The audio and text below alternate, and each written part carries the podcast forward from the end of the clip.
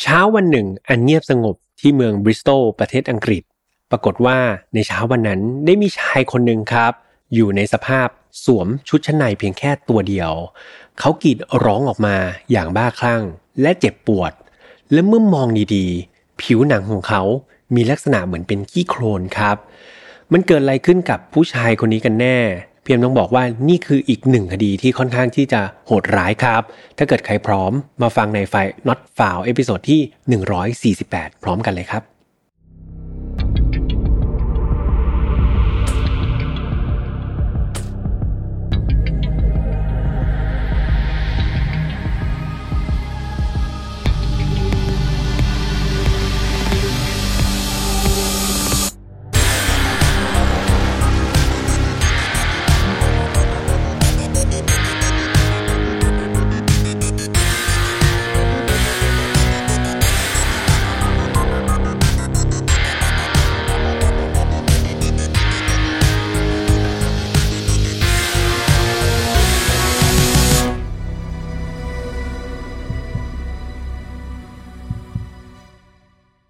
File Not Found Storytelling Workshop เรียนรู้การเล่าเรื่องกับ แฮมธัชพล host รายการ File Not Found Podcast ในวันที่ 11 และ 12 กุมภาพันธ์นี้ เวิร์กช็อปนี้จะพาทุกคนไปเจาะลึกเบื้องหลังการผลิตรายการ File Not Found Podcast ตั้งแต่ต้นจนจบเลยนะครับ พร้อมสอนทักษะการเล่าคดีให้น่าติดตาม ที่อัดแน่นไปด้วยความรู้อุปกรณ์ และประสบการณ์จากทีมงานมืออาชีพ ราคาอยู่ที่ 3,500 บาทต่อหนึ่งที่นั่ง และมีจำนวนจำกัดเพียงวันละ 20 ที่นั่งเท่านั้น ขายบัตรตั้งแต่วันที่ 13 มกราคมทาง Line Official Mission to the Moon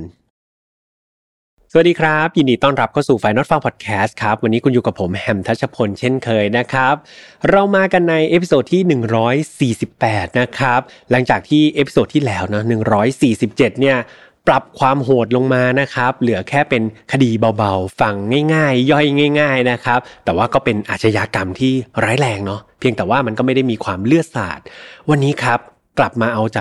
คอโหดอีกครั้งหนึ่งแล้วต้องบอกว่าพฤติกรรมที่เกิดขึ้นเนี่ยมันค่อนข้างที่จะโหดร้ายมากๆ ไม่ใช่แค่สิ่งที่เกิดขึ้นหรือว่าช่วงเวลาในการก่อเหตุอย่างเดียวนะเพื่อนๆ ผลลัพธ์ที่ตามมาเนี่ยต้องบอกว่า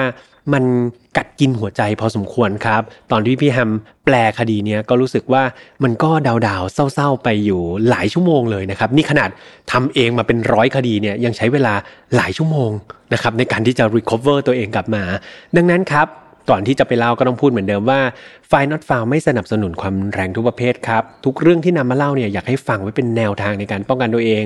เรามาถอดบทเรียนจากอดีตที่มันเลวร้ายไม่ให้เกิดกับเรา แล้วก็คนที่เรารักนะครับ น้องๆอายุต่ำกว่า 18 ปีตอนนี้อยากให้มีคุณพ่อคุณแม่นะครับมีผู้ปกครองมานั่งฟังอยู่ด้วยกัน อย่างที่พี่แฮมบอกเนาะเราฟังอะไรไปแล้วเนี่ยเราควรที่จะได้อะไรจากมันด้วย ท่านผู้ปกครองต่างๆเนี่ยเขาจะมีประสบการณ์ครับ จะได้ช่วยถอดบทเรียนมาสอนน้องๆครับ แล้วก็ป้องกันไม่ให้น้องๆ แล้วก็คนที่น้องๆรักเนี่ยเจอเรื่องราวที่มันไม่ดีนะครับ ดังนั้นอยากให้มีผู้ปกครองอยู่ด้วยจริง ๆสำหรับตอนนี้ ถ้าเกิดใครพร้อมครับ สภาพจิตใจดี แข็งแรงดี และมีภูมิต้านทานต่อความโหดได้ดี มาฟัง episode ที่ 148 พร้อมกันเลยครับ เรื่องราวนี้ครับพี่แฮมต้องพาทุกคนไปในช่วงเช้าของวันที่ 23 กันยายนปี 2015 ที่เวสต์บรีพาร์คครับ ซึ่งเป็นเขตชานเมืองของบริสตอลประเทศอังกฤษนะครับ เช้าวันนั้นต้องบอกว่ามันก็เป็นเช้าธรรมดาธรรมดาวันหนึ่งครับ อากาศกำลังดีเนาะแล้วก็เงียบสงบครับ บริเวณนั้นมันเงียบสงบมากๆ แต่ปรากฏว่าจู่ๆเนี่ยเหล่าผู้คนที่อยู่บริเวณนั้นต้องถูกปลุกให้ตื่น จากเสียงกรีดร้องแปลกๆของผู้ชายคนหนึ่งครับ และเมื่อพวกเขาเนี่ยได้ยินเสียงร้องปลุกถูกปลุกขึ้นมาก็เปิดหน้าต่างดูครับ เปิดดูพยายามหาว่าต้นเสียงมาจากไหน ทุกคนก็ต้องตกใจ เพราะสิ่งที่พวกเขาเห็นก็คือ ผู้ชายคนหนึ่งครับ ซึ่งสวมเพียงกางเกงในนะกางเกงในตัวเดียวเลย ยืนกรีดร้องอย่างบ้าคลั่ง ตอนแรกเนี่ยหลายคนก็คิดว่าเฮ้ยมันเป็นการหยอกเล่นหรือว่าแกล้งเล่นกันหรือเปล่า แบบตอนเช้าๆมีคนแบบมาทำบ้าๆบอๆแกล้งคนปลุกคนให้ตื่นหรือเปล่า แต่พอดูจริง ๆ หรือดูดีๆแล้วเนี่ยพินิจพิจารณาแล้วเนี่ย พฤติกรรมต่างๆ ของผู้ชายคนนั้นต้องบอกว่า มันไม่ไม่ใช่การหยอกล้อเลยครับ นั่นมันคือความเจ็บปวดจริง ๆ มันคือความทรมานจริง ๆ ความแบบการกรีดร้องและพฤติการต่างๆ ของเขาเนี่ย มันดูเกิดจากความเจ็บปวดเป็นอย่างมากนะครับ เพื่อนๆ บางส่วนเนี่ย เห็นเหตุการณ์แบบนั้นก็เลยรีบวิ่งลงมาดูเลยนะ เพื่อเข้าไปดูว่าผู้ชายคนนี้มันเกิดอะไรขึ้นกับเขากันแน่ เขาต้องการความช่วยเหลืออะไรหรือเปล่า และเมื่อเข้าไปดูใกล้ๆเนี่ย สิ่งที่พบต้องสร้างความสยดสยองให้กับเพื่อนบ้านที่เข้าไปใกล้ๆมากกว่าเดิมครับ นั่นก็เพราะว่าผิวหนังของเขาครับ มันดูเหมือนกำลังละลายครับเพื่อนๆ แล้วก็หลุดออกมาเป็นกระจุก ดูเผินๆเนี่ยมันคล้ายๆ กับขี้โคลนครับ คล้าย ๆ กับดินโคลน แต่พอดูใกล้ๆเนี่ยมันไม่ใช่ดินโคลน แต่มันคือผิวหนังของมนุษย์ที่ค่อย ๆ ไหลออกมา ซึ่งนี่มันไม่แบบมันไม่ปกติแล้วนะครับคำถามคือมันเกิดอะไรขึ้น กับผู้ชายคนนี้กันแน่ ก่อนที่จะไปถึงคำตอบนั้นครับพี่แฮมขออนุญาตเล่าเรื่องราวของผู้ชายคนนี้ให้กับทุกคนได้ฟังกันก่อน ผู้ชายเคราะห์ร้ายที่กรีดร้องในวันนั้นครับ มีชื่อว่ามาร์คฟานดองเกนครับ เขาอายุ 29 ปี ฟังชื่อก็อาจจะพอเดาได้เนาะ ว่าเขามาจากประเทศอื่นที่ไม่ใช่ประเทศอังกฤษ นั่นก็คือประเทศเนเธอร์แลนด์ครับ หลังจากที่มาร์คครับเขาเกิดแล้วก็เติบโตในประเทศเนเธอร์แลนด์เสร็จเนี่ยปรากฏว่าในช่วงที่จะศึกษาต่อในระดับมหาวิทยาลัยเนี่ยมาร์กก็สอบติดครับที่มหาวิทยาลัยบริสตอลในประเทศอังกฤษ นั่นทำให้เขาเนี่ยก็โยกย้ายตัวเองเนาะจากเนเธอร์แลนด์เนี่ยมาอยู่ที่ อังกฤษแทน แล้วก็มาศึกษาในสาขาวิศวกรรม เมื่อมาร์กเรียนจบครับเขาก็สามารถทำงานได้ตรงกับสายที่ตัวเองจบมา ก็คือการเป็นวิศวกรโยธาครับ ให้กับบริษัทบริษัทก่อสร้างแห่งหนึ่งเนาะต่อมาในปี 2010 เนี่ย ตอนนั้นมาร์กอายุได้ 24 ปีแล้ว เขาได้พบกับผู้หญิงคนหนึ่งครับ ซึ่งมีชื่อว่าเบรีนาวอลเลซ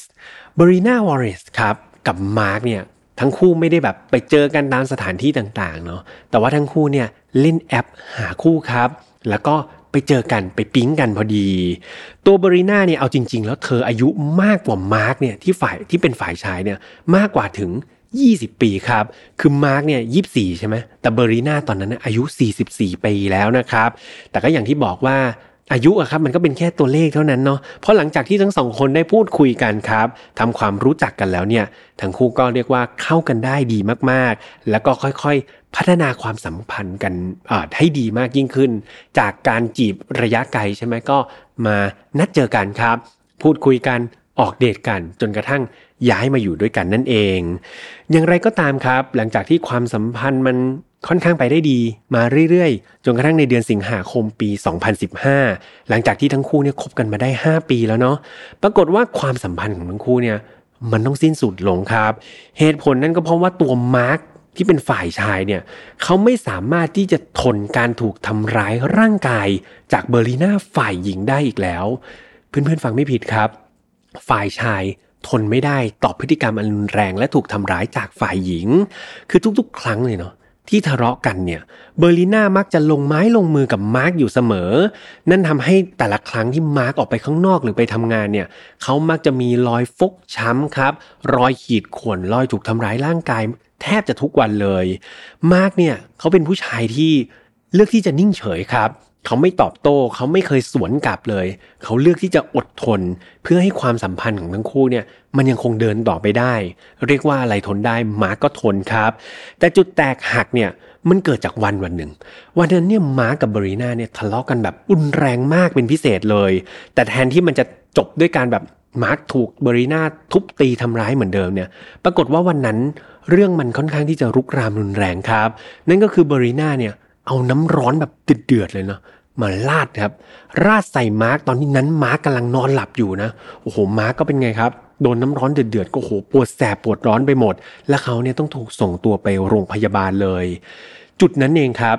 สิ่งนั้นเองทำให้มาร์กรู้สึกว่านี่แหละคือ trigger point แล้วที่เขารู้สึกว่ามันไปต่อไม่ได้แล้ว จากตบตีธรรมดาก็ว่าแย่แล้ว นี่เอาน้ำร้อนเดือดๆมาราดกันเนี่ย เอาจริง ๆ มัน อาจจะถึงตายได้เลยนะครับ มันเจ็บปวดทรมานมากๆ แล้วมาร์กรู้สึกว่าพฤติกรรมความรุนแรงของบริน่าเนี่ยถ้าปล่อยแบบนี้ต่อไปหรืออดทนต่อไปเนี่ยมันไม่มีที่สิ้นสุดแล้วเขาไม่รู้ว่าชีวิตเขาจะจบลงตรงไหน นั่นทำให้เขารู้สึกว่าการแยกทางนั่นแหละ คือคำตอบที่ดีที่สุดครับหลังจากเลิกลากันไปตัวมาร์กเองก็ move on ได้อย่างรวดเร็วนะครับ เขาเปิดใจแล้วก็มีความรักครั้งใหม่ ได้อย่างง่ายดายครับกับแฟนสาวคนใหม่ แต่สิ่งนี้มันไม่ใช่กับเบรีนาเธอพบว่าการไม่มีมาร์กในชีวิตเนี่ยคือเธอมีมาร์กมาตลอด 5 ปีพอไม่มีมาร์กแล้วเนี่ยเธอรู้สึกว่ามันทรมานมากๆครับ มันทรมานเกินกว่าที่เธอจะรับไหว เบรีน่ายังคงพยายามที่จะโทรหามาร์กนะโทรแทบจะทุกวันเลย จากโทรธรรมดาเนี่ยเริ่มพัฒนาครับกลายเป็นการโทรรบกวนแทน โทรรบกวนมาร์กไม่พอ เริ่มที่จะขยายไปโทรรบกวนแฟนใหม่ของมาร์กด้วย จนกระทั่งในวันที่ 22 กันยายนปี 2015 เนี่ย วันนั้นมาร์กตัดสินใจแจ้งความเลยครับ เขาโทรไปแจ้งเจ้าหน้าที่ตำรวจว่า ตัวเขากับแฟนสาวเนี่ยถูกเบรีนาที่เป็นแฟนเขาเนี่ยก่อกวนอยู่ตลอดเวลา เรียกว่าอยู่ไม่เป็นสุขเลย นั่นทำให้เจ้าหน้าที่เนี่ยก็ต้องทำการแบบโทรไปตักเตือนเบรีนานะว่า อย่าทำอะไรแบบนี้อีก ไม่งั้นครั้งหน้าเธอจะต้องถูกดำเนินคดีทางกฎหมายแล้ว นั่นก็คือเป็นการเตือนไว้ก่อน นอกจากนี้ครับ ตัวมาร์กเองเนี่ยเขาสนิทกับคุณพ่อมากๆ คุณพ่อของเขามีชื่อว่าคีฟานดองเกนคุณพ่อของเขาเนี่ยมักจะเป็นที่ที่แบบมาร์กเนี่ยโทรไประบายเสมอเลยพอเวลาที่เขาเนี่ยถูกทำร้ายมาหรือเจอปัญหาอะไรในชีวิต มาร์กก็เล่าพฤติกรรมที่เขาถูกก่อกวนจากเบรีนาเนี่ยให้กับคีคนที่เป็นคุณพ่อเนี่ยฟังอยู่ตลอดครับ บอกว่าเนี่ยโดนแฟนเก่าป่วนอีกแล้วนะพ่อก็โทรไปบรรยายครับเพราะว่าอย่างที่บอกไปว่าพ่อลูกคู่นี้สนิทกันมาก ๆ อย่างไรก็ตามเนี่ย ลึกๆแล้วมาร์กก็เป็นสุภาพบุรุษมากๆเนาะคือเขารู้สึกว่าเบอร์รีน่ามาก่อกวนเขาจริง ๆ แต่ว่าในอีกใจหนึ่งเนี่ยเขากลับเป็นห่วงเบอร์รีน่าแฟนเก่าเขาเหมือนกัน เพราะว่าเบอร์รีน่าเนี่ยเคยบอกกับมาร์กตอนที่โทรมาเนี่ยเบอร์รีน่าบอกว่าเธอเนี่ยทนไม่ได้เลยนะ ที่จะไม่มีมาร์กอยู่ในชีวิต เอาจริง ๆ เธอคิดที่จะฆ่าตัวตายมาหลายต่อหลายครั้งแล้ว และเธอคิดว่าในอีกไม่ช้าเนี่ยถ้ามาร์กไปจากเธอจริง ๆ เนี่ย เธอคงต้องปลิดชีวิตตัวเองในสักวันหนึ่งครับ ในวันนั้นเนี่ยมาร์กก็เอา concern point หรือว่าจุดกังวลเนี่ยไปคุยกับคีคนที่เป็นพ่อเนี่ยนะบอกว่าเนี่ยเขาเนี่ยรู้สึกรำคาญแฟนเก่าก็จริงแต่ลึกๆเขาเป็นห่วงนะเขากลัวเธอจะฆ่าตัวตายครับ หลังจากที่คุยกับคุณพ่อเสร็จเนี่ยพอวางหูไป ในคืนนั้นเองมาร์กได้ตัดสินใจ ติดต่อเบรีนาไปครับ เพื่อเช็ค แล้วก็คุยกับเธอว่าเขาอยากจะเคลียร์เรื่องราวความสัมพันธ์ทั้งหมดให้มันจบจบไป แล้วก็อยากจะ ensure หรือว่าทำให้แน่ใจครับว่าเบอร์รีนาจะไม่ฆ่าตัวตายจริง ๆ หลังจากมาร์คโทรไปหาเบอร์รีนาเนี่ยปรากฏว่าทั้งคู่ก็นัดเจอกันที่บ้านของเบอร์รีนานะครับเพื่อพูดคุยเกี่ยวกับความสัมพันธ์ว่า เฮ้ยมันจบลงแล้วนะ เธอควรจะเดินทางไปเส้นทางใหม่ move on ไปหาคนใหม่ ๆ ได้แล้ว ก็ไปคุยไปเคลียร์กันที่บ้านเบอรีนาครับ อย่างไรก็ตามเนี่ยในคืนนั้นปรากฏว่ามาร์คตัดสินใจนอนค้างครับที่บ้านของบรีนาแฟนเก่าไปเลย และนั่นเองมันคือการตัดสินใจที่ผิดที่สุดในชีวิตของมาร์คเพราะในเช้าวันรุ่งขึ้นก็คือวันที่ 23 กันยายน มาร์คได้กลายเป็นผู้ชายเคราะห์ร้ายที่วิ่งออกนอกบ้านในสภาพสวมกางเกงในแค่ตัวเดียว พร้อมกับกรีดร้องอย่างเจ็บปวดทรมาน ได้มีเพื่อนบ้านผู้หญิงคนหนึ่งครับ เธอชื่อว่าดรนิกไวท์นะครับ เธอเนี่ยถูกปลุกขึ้นมาจากเสียงกรีดร้องของมาร์คเธอได้ให้การว่าหลังจากที่เธอเนี่ยตื่นออกจากภวังค์เลยนะเพราะเช้าวันนั้นมันเงียบมากๆ เธอได้ยินเสียงคนตะโกนเนี่ย เธอก็เดินไปเปิดหน้าผ้าม่านดูครับแล้วมองออกไปนอกหน้าต่าง ตอนนั้นเธอเห็นมาร์กเนี่ยในสภาพที่แบบสวมกางเกงในตามที่พี่แฮมเล่าไป แล้วก็ตอนแรกนี่เธอเห็นเป็นลักษณะเหมือนโคลนเนาะ ปกคลุมเต็มตัวมาร์กเลยตั้งแต่หัวจนถึงหัวไหล่ ในขณะเดียวกันได้มีเพื่อนบ้านอีกคนหนึ่งที่ชื่อว่าโทมัสเวตครับ เพื่อนบ้านคนนี้กำลังแบบเหมือนยกไม้กอล์ฟเนี่ยกำลังจะออกไปตีกอล์ฟนอกบ้าน ตอนนั้นเนี่ยโทมัสได้ยินเสียงของมาร์กเหมือนกัน แต่ว่าเสียงกรีดร้องเนี่ยต้องบอกว่ามันเป็นเสียงกรีดร้องที่แบบแหลมสูงมากๆ ตอนนั้นโทมัสไม่คิดว่าเป็นเสียงคน เขาคิดว่าเป็นเสียงของสุนัขจิ้งจอกครับ แต่ในไม่ช้าเนี่ยพอเขาฟังดูดีๆเนี่ยปรากฏว่าเฮ้ย มันไม่ใช่เสียงของสุนัขจิ้งจอก แต่มันคือเสียงของคนนี่นา โทมัสก็เลยเดินตามหาต้นเสียงครับ และในที่สุดเขาก็ไปเจอมาร์กนั่นเอง ที่กำลังร้องขอความช่วยเหลืออยู่ ซึ่งไม่นานหลังจากนั้นก็มีเพื่อนบ้านอีกหลายคนครับ ตามที่แฮมเล่าไปก็ทยอยออกมาดูว่ามันเกิดอะไรขึ้นกับมาร์กได้มีเพื่อนบ้านคนหนึ่งเข้าไปใกล้ตัวมาร์กมากๆครับ อย่างที่บอกว่าตอนนั้นทุกคนเห็นไม่ชัด ทุกคนคิดว่ามันเป็นขี้โคลน แต่พอดูใกล้ๆก็ปรากฏว่า มันคือผิวหนังที่กำลังละลายแล้วก็หลุดออกมาเป็นกระจุกนะครับ ทุกคนได้ทำการช่วยเหลือมาร์กโทรเรียกหน่วยพยาบาล โทรแจ้งเจ้าหน้าที่ตำรวจ ซึ่งหน่วยพยาบาลและเจ้าหน้าที่ตำรวจก็มาอย่างที่เกิดเหตุได้อย่างทันท่วงที ตอนนั้นต้องบอกว่ามาร์กเนี่ยอยู่ในสภาพที่ย่ำแย่มากๆครับ เขามีร่องรอยบาดแผลเหมือนไฟไหม้นะบริเวณ ใบหน้า หน้าอก หัวไหล่แขนและก็ขาอย่างรุนแรง เรียกว่าแทบทั้งตัวครับ แถมตอนนั้นเนี่ยมาร์กยังอยู่ในสภาพที่แบบน้ำลายเริ่มที่จะฟูมปากแล้ว เบื้องต้นเนี่ยแพทย์ได้ให้ยาบรรเทาอาการปวดแก่มาร์กแล้วก็รีบพาเขาไปส่งโรงพยาบาลอย่างเร่งด่วน เอาจริง ๆ ตอนนั้นมาร์กยังคงมีสติครับเขาบอกกับทีมแพทย์ที่อยู่ในรถพยาบาลเนี่ยเขาบอกว่าเฮ้ยตอนนั้นเนี่ยเขามองไม่เห็นอะไรเลย ทีมแพทย์ที่อยู่บนรถพยาบาลก็เลยทำการตรวจสอบดู ปรากฏว่าหลังจากตรวจสอบดวงตาของมาร์กเนี่ยพวกเขาพบว่าม่านตาของมาร์กครับ มันกำลังที่จะละลายครับ หรือว่ากำลังที่จะสลายไปแล้ว ซึ่งจินตนาการแล้วมันน่ากลัวมากๆ นอกจากนี้เนี่ยมาร์กยังบอกกับเจ้าหน้าที่ว่าเบอร์ลิน่าเนี่ย อดีตแฟนสาวของเขาเนี่ยเป็นคนทำเรื่องราวเลวร้ายแบบนี้ทั้งหมดเลย และเขายืนยันว่าเธอต้องรับผิดชอบกับสิ่งที่เธอทำกับเขาในตอนนี้ให้ได้ มาร์กไม่ได้ห่วงแค่ตัวเขาเอง อย่างที่เราฟังเรื่องราวของมาร์กมาเนี่ยเขาเป็นสุภาพบุรุษมาตลอดนะครับ เขานึกถึงแฟนสาวของเขาด้วยก็คือแฟนใหม่ของมาร์กเนี่ย มาร์กเป็นห่วงแฟนใหม่มากๆ เขากลัวครับ กลัวว่าเบอรีนาเนี่ย กระทำการแบบนี้กับเขาแล้วเบอรีนาอาจจะไปกระทำการแบบนี้กับแฟนใหม่ด้วย ตอนนั้นเนี่ยมาร์กรวบรวมพลังนะครับเฮือกสุดท้ายของเขาเนี่ยบอกกับเจ้าหน้าที่ในรถพยาบาลบอกว่า คุณเจ้าหน้าที่ช่วยไปบอกกับเจ้าหน้าที่ตำรวจหน่อยได้ไหม ว่าให้ส่งกำลังคนเนี่ยไปตรวจสอบที่บ้านแฟนใหม่ของเขาที เขากลัวมากว่าเบรีนาเนี่ยจะไปทำร้ายเธอ ซึ่งเจ้าหน้าที่ก็รีบครับทำตามคำขอของมาร์กจริง ๆ แล้วก็โชคดีครับว่าหลังจากที่เจ้าหน้าที่ตำรวจเนี่ยไปถึงที่บ้านของแฟนใหม่ของมาร์กเนี่ยนะปรากฏว่าบ้านก็ยังเรียบร้อยดีครับ แล้วก็แฟนของมาร์กคนปัจจุบันก็ไม่ได้รับอันตรายแต่อย่างใด เป้าหมายต่อไปของเจ้าหน้าที่ตำรวจก็คือตัวเบอรีนาใช่ไหมครับ เพราะว่าตัวมาร์กเนี่ยเป็นคนบอกเองเลยว่าคนที่กระทำเนี่ยก็คือเบอรีนาแฟนเก่า เจ้าหน้าที่ได้ส่งกำลังคนไปยังบ้านของเบอรีนาทันที และเมื่อไปถึงเนี่ยพวกเขาก็พบเบอรีนา กำลังอยู่ในบ้านของเธอ โดยเธอนั่งอยู่บนโซฟาอย่างใจเย็นครับ ไม่ได้ดูลุกรี้ลุกลนอะไร เธอไม่มีอาการร้อนรนใด ๆ นั่นทำให้เจ้าหน้าที่ตำรวจก็สามารถที่จะจับกลุ่มเธอได้ โดยที่ไม่ต้องมีความรุนแรง ไม่ต้องที่ต่อต้องต่อสู้หรือขัดขืนใด ๆ ก่อนไปถึงเรื่องราวของการสอบสวนแล้วก็ตัดสินคดีเนี่ยพี่แฮมอยากให้ทุกคนเนี่ยกลับมาดูเรื่องราวของมาร์กอีกครั้งหนึ่ง ซึ่งเป็นจุดที่ค่อนข้างที่จะกัดกร่อนหัวใจพอสมควรนะครับ ทางแพทย์ครับหลังจากที่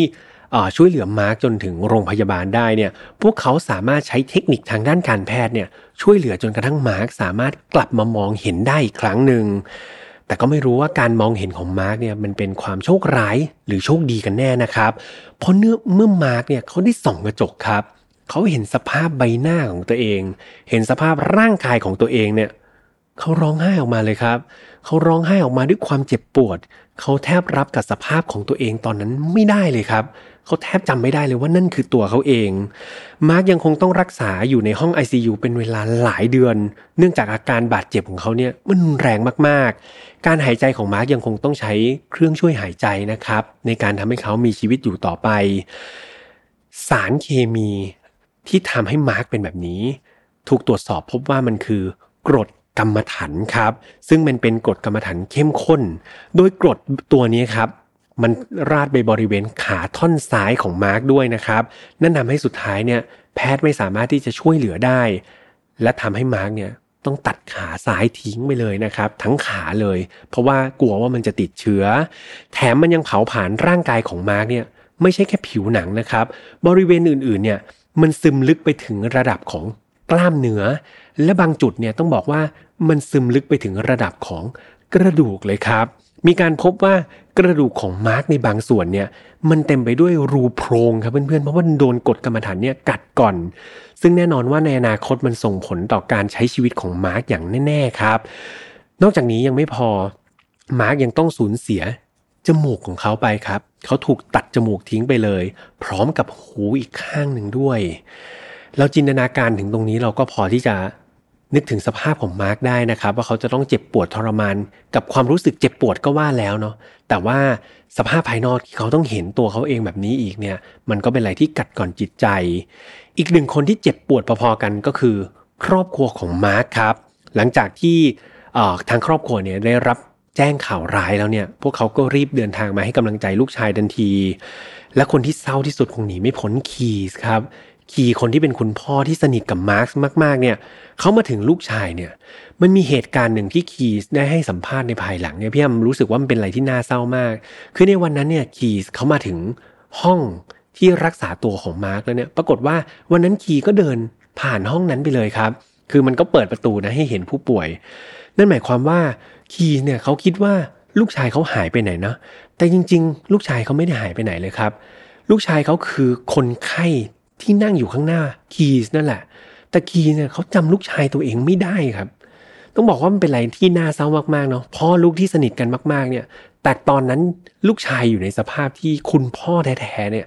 จำสภาพลูกชายตัวเองไม่ได้ครับ เขาบอกว่าเขาเจ็บปวดมากๆเลยเนาะ เขาเจ็บปวดมากๆถึงขนาดที่ว่าเขาเจ็บปวดที่เห็นลูกชายโดนทำร้ายแล้วเนี่ยเขาเจ็บปวดถึงขนาดที่ว่าตัวเขาเป็นพ่อเนี่ยเขาจำลูกชายไม่ได้เลยครับ นี่คือสิ่งที่สร้างความปวดร้าวให้เกิดจิตใจของคีสเป็นอย่างมาก ในเวลาต่อมาครับหลังจากที่มาร์คเนี่ยถูกรักษาตัวอยู่ในห้อง ICU สักระยะหนึ่งเนี่ยเขาก็ถูกย้ายตัวออกจากห้อง ICU ไปรักษาเกี่ยวกับแผนกการรักษาแผลไหม้โดยเฉพาะ โดยยังมีคุณพ่ออย่างคีสเนี่ย มาอยู่ประกบติดตลอดนะครับ โดยคีเนี่ยดูแลเขาแทบจะ 24 ชั่วโมงเลย มาร์คเนี่ยในตอนนั้นขยับได้แค่ปากครับแล้วก็ลิ้นเท่านั้นเอง อวัยวะตั้งแต่คอลงไปจนถึงข้างล่างเนี่ย ตอนนั้นเป็นอัมพาตหมดเลยครับ ไม่สามารถที่จะขยับได้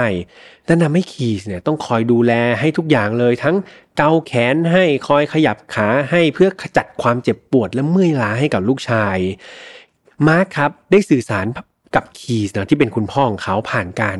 แลบลิ้นครับเพื่อนๆ เพราะว่าอย่างที่บอกไปว่าปากกับลิ้นเนี่ยยังพอขยับได้แต่ว่าเสียงมันไม่ออกเนาะ คือคีสเนี่ยจะเป็นคนแบบชี้ไปที่กระดานอักษร แล้วก็ให้มาร์กเนี่ยคอยแลบลิ้นออกมานะครับพอเวลาถึงอักษรนั้นเป็นการติดต่อสื่อสารกัน ในเวลาต่อมาครับแพทย์ได้ช่วยกันกายภาพบำบัดจนกระทั่งมาร์กเนี่ยสามารถที่จะ เปล่งเสียงออกมาได้นะครับ แม้ว่ามันจะไม่ชัดเหมือนเดิมเนี่ย แต่อย่างน้อยๆเนี่ยมาร์กก็สามารถที่จะพูดจาสื่อสารได้ในระดับหนึ่งนั่นนับว่าเป็นสัญญาณที่ดีทางด้านกายภาพ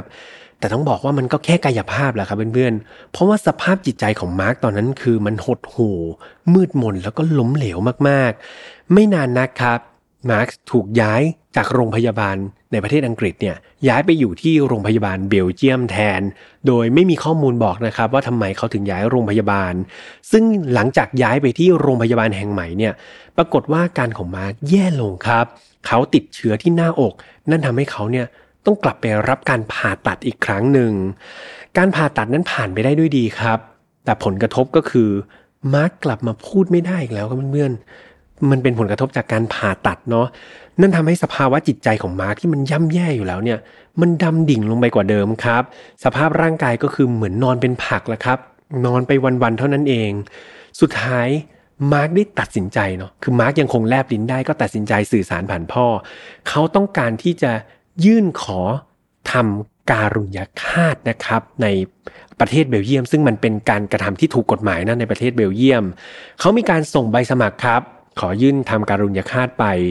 และในที่สุดเนี่ยคำขอของมาร์กก็ได้รับการอนุมัติครับ ในวันที่ 2 มกราคมปี 2017 เนี่ย ในตอนนั้นเนี่ยมาร์กได้อยู่กับคุณพ่อของเขาครับ ก็คือคีสซึ่งอยู่กับเขามาตลอดเลยเนาะไม่เคยทิ้งไปไหน คีสอยู่เคียงข้างมาร์กจนกระทั่งวินาทีสุดท้ายครับ ก่อนที่จะเริ่มการกระบวนการการุญยฆาตจะเริ่มต้นนะครับ สุดท้ายมาร์คได้ถูกประกาศเสียชีวิตอย่างเป็นทางการในคืนต่อมาครับ แล้วก็เป็นอันสิ้นสุดชีวิตที่สุดแสนทรมานของมาร์คไป กลับมาที่ด้านการสืบสวนกันบ้างเนาะเพราะว่าตัวคนร้ายเนี่ยถูกจับกลุ่มกันมาแล้ว เจ้าหน้าที่ได้ไปตรวจสอบที่บ้านของบรีนาครับแฟนเก่าของมาร์กรวมถึงคอมพิวเตอร์ส่วนตัวของเธอด้วย มีการพบว่าบรีนาเนี่ยมีประวัติในการค้นหาข้อความเกี่ยวกับวิธีการโจมตีโดยใช้น้ำกรด คนโดนน้ำกรดแล้วเป็นยังไง กรดออกฤทธิ์แล้วรุนแรงแค่ไหน คือมีการศึกษาเกี่ยวกับน้ำกรดเป็นอย่างมาก เธอ search ข้อมูลเกี่ยวกับน้ำกรดเนี่ยมากถึง 80 ครั้งกันเลยทีเดียว นอกจากนี้ยังพบว่าเบรีนาเนี่ยได้ไปสั่งซื้อน้ำกรดกรรมฐานเข้มข้นครับ จากเว็บไซต์ชื่อดังอย่าง Amazon ด้วย ไม่พอหลังจากที่ได้กดกรรมฐานมาแล้วเนี่ย เจ้าหน้าที่ยังพบว่า เธอเนี่ยได้มีการทดสอบความแรงของกฎกรรมฐานกับเฟอร์นิเจอร์ครับในบ้านนั่นก็คือโต๊ะของเธอนะเธอหยิบกดกรรมฐานเนี่ยมาลองหยดบนโต๊ะดูครับว่า หยดปริมาณเท่าไหร่นะมันถึงจะกัดก่อนเท่าไหร่ เหมือนเป็นการทดสอบครับ ดูว่าหยดใช้ปริมาณเท่าไร มันถึงจะกัดกร่อนได้ดีประมาณนั้น เมื่อแผนการต่างๆ มันเรียบร้อยแล้วเนี่ย เธอก็รอครับ รอโอกาสที่มาร์กจะติดต่อมา ซึ่งตัวบรีน่าเนี่ยคบกับมาร์กมา 5 ปี เธอรู้ดีครับว่ามาร์กเป็นคนยังไง เธอเชื่อว่าไม่ช้าก็เร็วเนี่ย สุดท้ายมาร์กต้องติดต่อเธอมาอย่างแน่นอน และเธอก็คิดอย่างนั้นจริง ๆ ครับ เธอคิดถูกครับ สุดท้ายมาร์กติดต่อเธอมาจริง ๆ เพื่อติดต่อมาอธิบายความสัมพันธ์อยากจะยุติให้มันหยุดสิ้นกันสักที ซึ่งตอนนั้นเนี่ยบรีน่า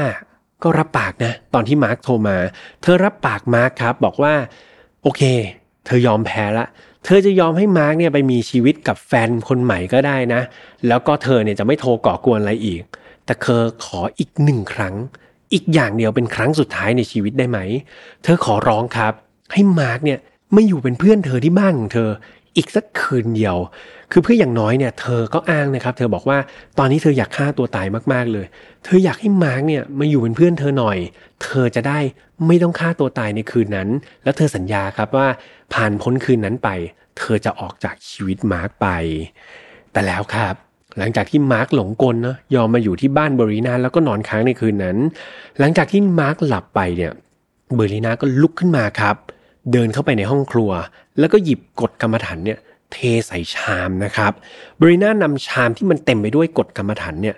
กลับเข้าไปในห้องนอนที่มาร์กกำลังหลับสนิทอยู่ ก่อนที่จะปลุกเขาขึ้นมา แล้วก็พูดว่า ถ้าฉันไม่มีคุณ ก็ไม่มีใครมีสิทธิ์ได้คุณไปทั้งนั้น หลังจากพูดเสร็จครับ ก็เรียกว่าไม่รออะไรนะครับ เบอรีนาก็สาดน้ำกรดกรรมฐานเข้มข้น ปริมาณมากนะครับ เข้าไปบริเวณใบหน้าของมาร์กแล้วมันก็ค่อยๆ ลามไปโดนทั้งตัวเลยครับ ซึ่งมันเป็นกฎกรรมฐานที่รุนแรงมากๆ มารู้สึกเจ็บปวดเป็นอย่างมากครับเขารีบวิ่งออกนอกบ้านแล้วก็กรีดร้องนะครับ ขอความช่วยเหลือตามที่พี่แอมได้เล่าไปขั้นต้นนั่นเอง จากหลักฐานแล้วก็คำสารภาพผิดเหล่านี้ครับ มันก็มีน้ำหนักมากพอที่จะนำตัวบรินาเนี่ยไปขึ้นศาลเพื่อพิจารณาคดีเนาะ ในระหว่างที่พิจารณาคดีเนี่ยต้องบอกว่าบริน่าเองเธอก็มีทนายครับ เธอจ้างทนายมาต่อสู้คดีให้กับเธอด้วย ซึ่งทนายเนี่ยของบริน่าก็ทำการต่อสู้ เขาได้อ้างว่าเฮ้ยเอาจริง ๆ แล้วเนี่ย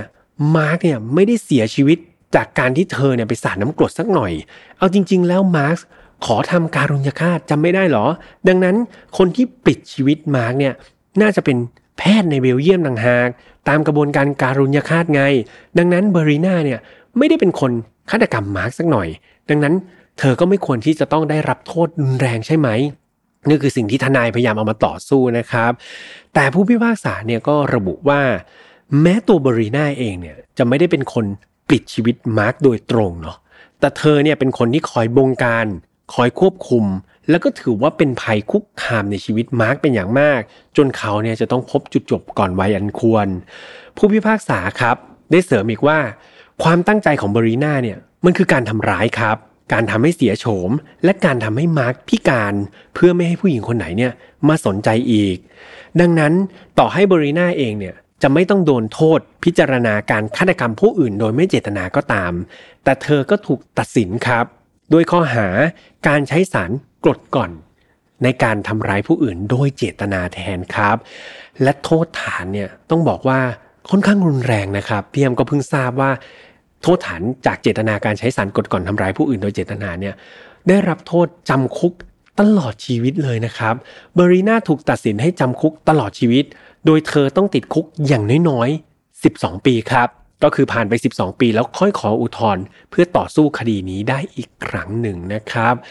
หลังจากมีการตัดสินคดีนี้เสร็จสิ้นไปเนี่ยตัวคีสครับคนที่เป็นคุณพ่อก็ร้องไห้ออกมาเลยครับด้วยความรู้สึกเสียใจแล้วก็คิดถึงลูกชายคนนี้นะครับ ที่เขาสนิทกันมากๆ เขาได้มีการให้สัมภาษณ์กับสื่อครับ เขาได้พูดว่า การสูญเสียลูกชายเนี่ยมันเป็นอะไรที่มันเจ็บปวดเกินที่จะบรรยายได้ แต่ถ้าให้เขาเลือกครับ เขายอมเห็นมาร์กที่เป็นลูกชายเนี่ยถูกยิงตายยังดีกว่าเห็นมาร์กที่จะต้องมาเสียชีวิต ในรูปแบบที่เขาเห็น เขาบอกว่าไม่มีใครบนโลกนี้ครับ จินตนาการได้เลยว่ามาร์กเนี่ยต้องเจ็บปวดและทุกข์ทรมานมากขนาดไหน ก่อนที่เขาจะตัดสินใจทำการุญยฆาตไป นั่นคือสิ่งที่คีสนะครับได้พูดสัมภาษณ์ปิดท้ายคดีนี้ไปครับ และคดีนี้ก็ปิดตัวลงไปอย่างน่าเศร้าอีกเช่นเคยนะครับเพื่อนๆพี่แอมหยิบยกคดีนี้มาเนี่ยไม่ใช่เป็นเรื่องราวของการกระทำที่มันโหดร้ายแต่เพียงอย่างเดียวเนาะ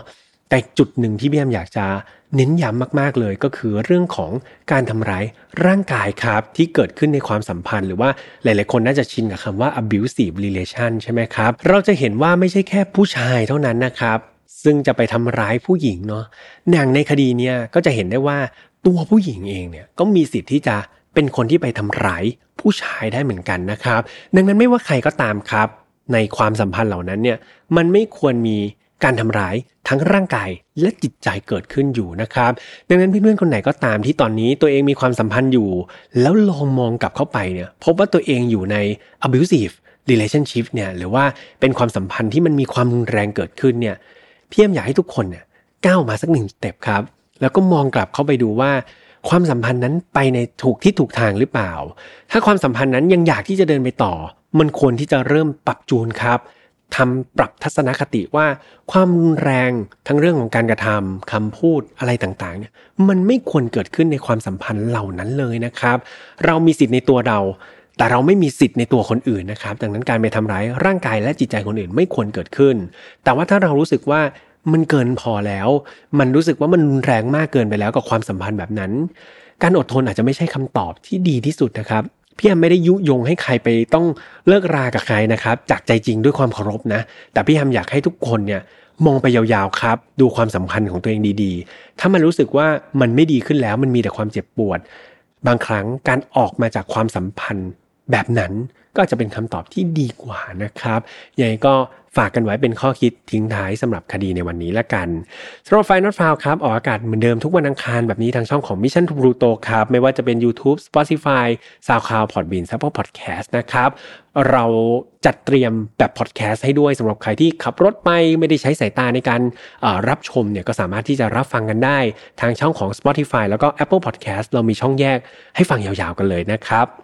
แล้วก็มีแฟนเพจด้วยนะ Vision Pluto ครับในนั้นมีบทความดีๆ ให้เพื่อนๆ ได้อ่านกัน ซึ่งน้องๆ ทีมงานก็จะเอาเรื่องราวที่พี่แอมเล่าเนี่ยไปย่อยเป็นบทความนะครับ แล้วก็เขียนให้กับทุกคนได้อ่าน สุดท้าย File Not Found Family ครับ ในนั้นยังเป็นสังคมดีๆ แล้วก็เป็นครอบครัวที่อยากให้ทุกคนเนี่ยเข้าไปพูดคุยกันได้เสมอ ใครมีปัญหาอยากจะปรึกษาอะไรกันเนี่ยก็ลองตั้งกระทู้ในนั้นได้นะครับพี่แฮมไม่เคยห้ามนะ เดี๋ยวถ้าทีมงานดูแล้วมัน ไม่ได้แบบออกทะเลจนมากเกินไปเนี่ยยังไงก็จะ approve ให้ในนั้นเนี่ยพี่แฮมอยากให้ทุกคนเนี่ยรู้สึกว่าเป็นครอบครัวเดียวกัน เราชื่นชอบในสิ่งเดียวกัน แล้วเรามาสร้าง communityดีๆ ต่อกันนะครับ ก็ฝากกันไว้ด้วยกับ Final File Family สำหรับวันนี้ดูแลตัวเองดีๆครับ แล้วเจอกันใหม่วันอังคารหน้านะ สวัสดีครับ Mission to Pluto Podcast let's get out of your orbit พบกับเรื่องราวที่คุณอาจจะหาไม่เจอ แต่เราเจอใน f i n a l f i l e Podcast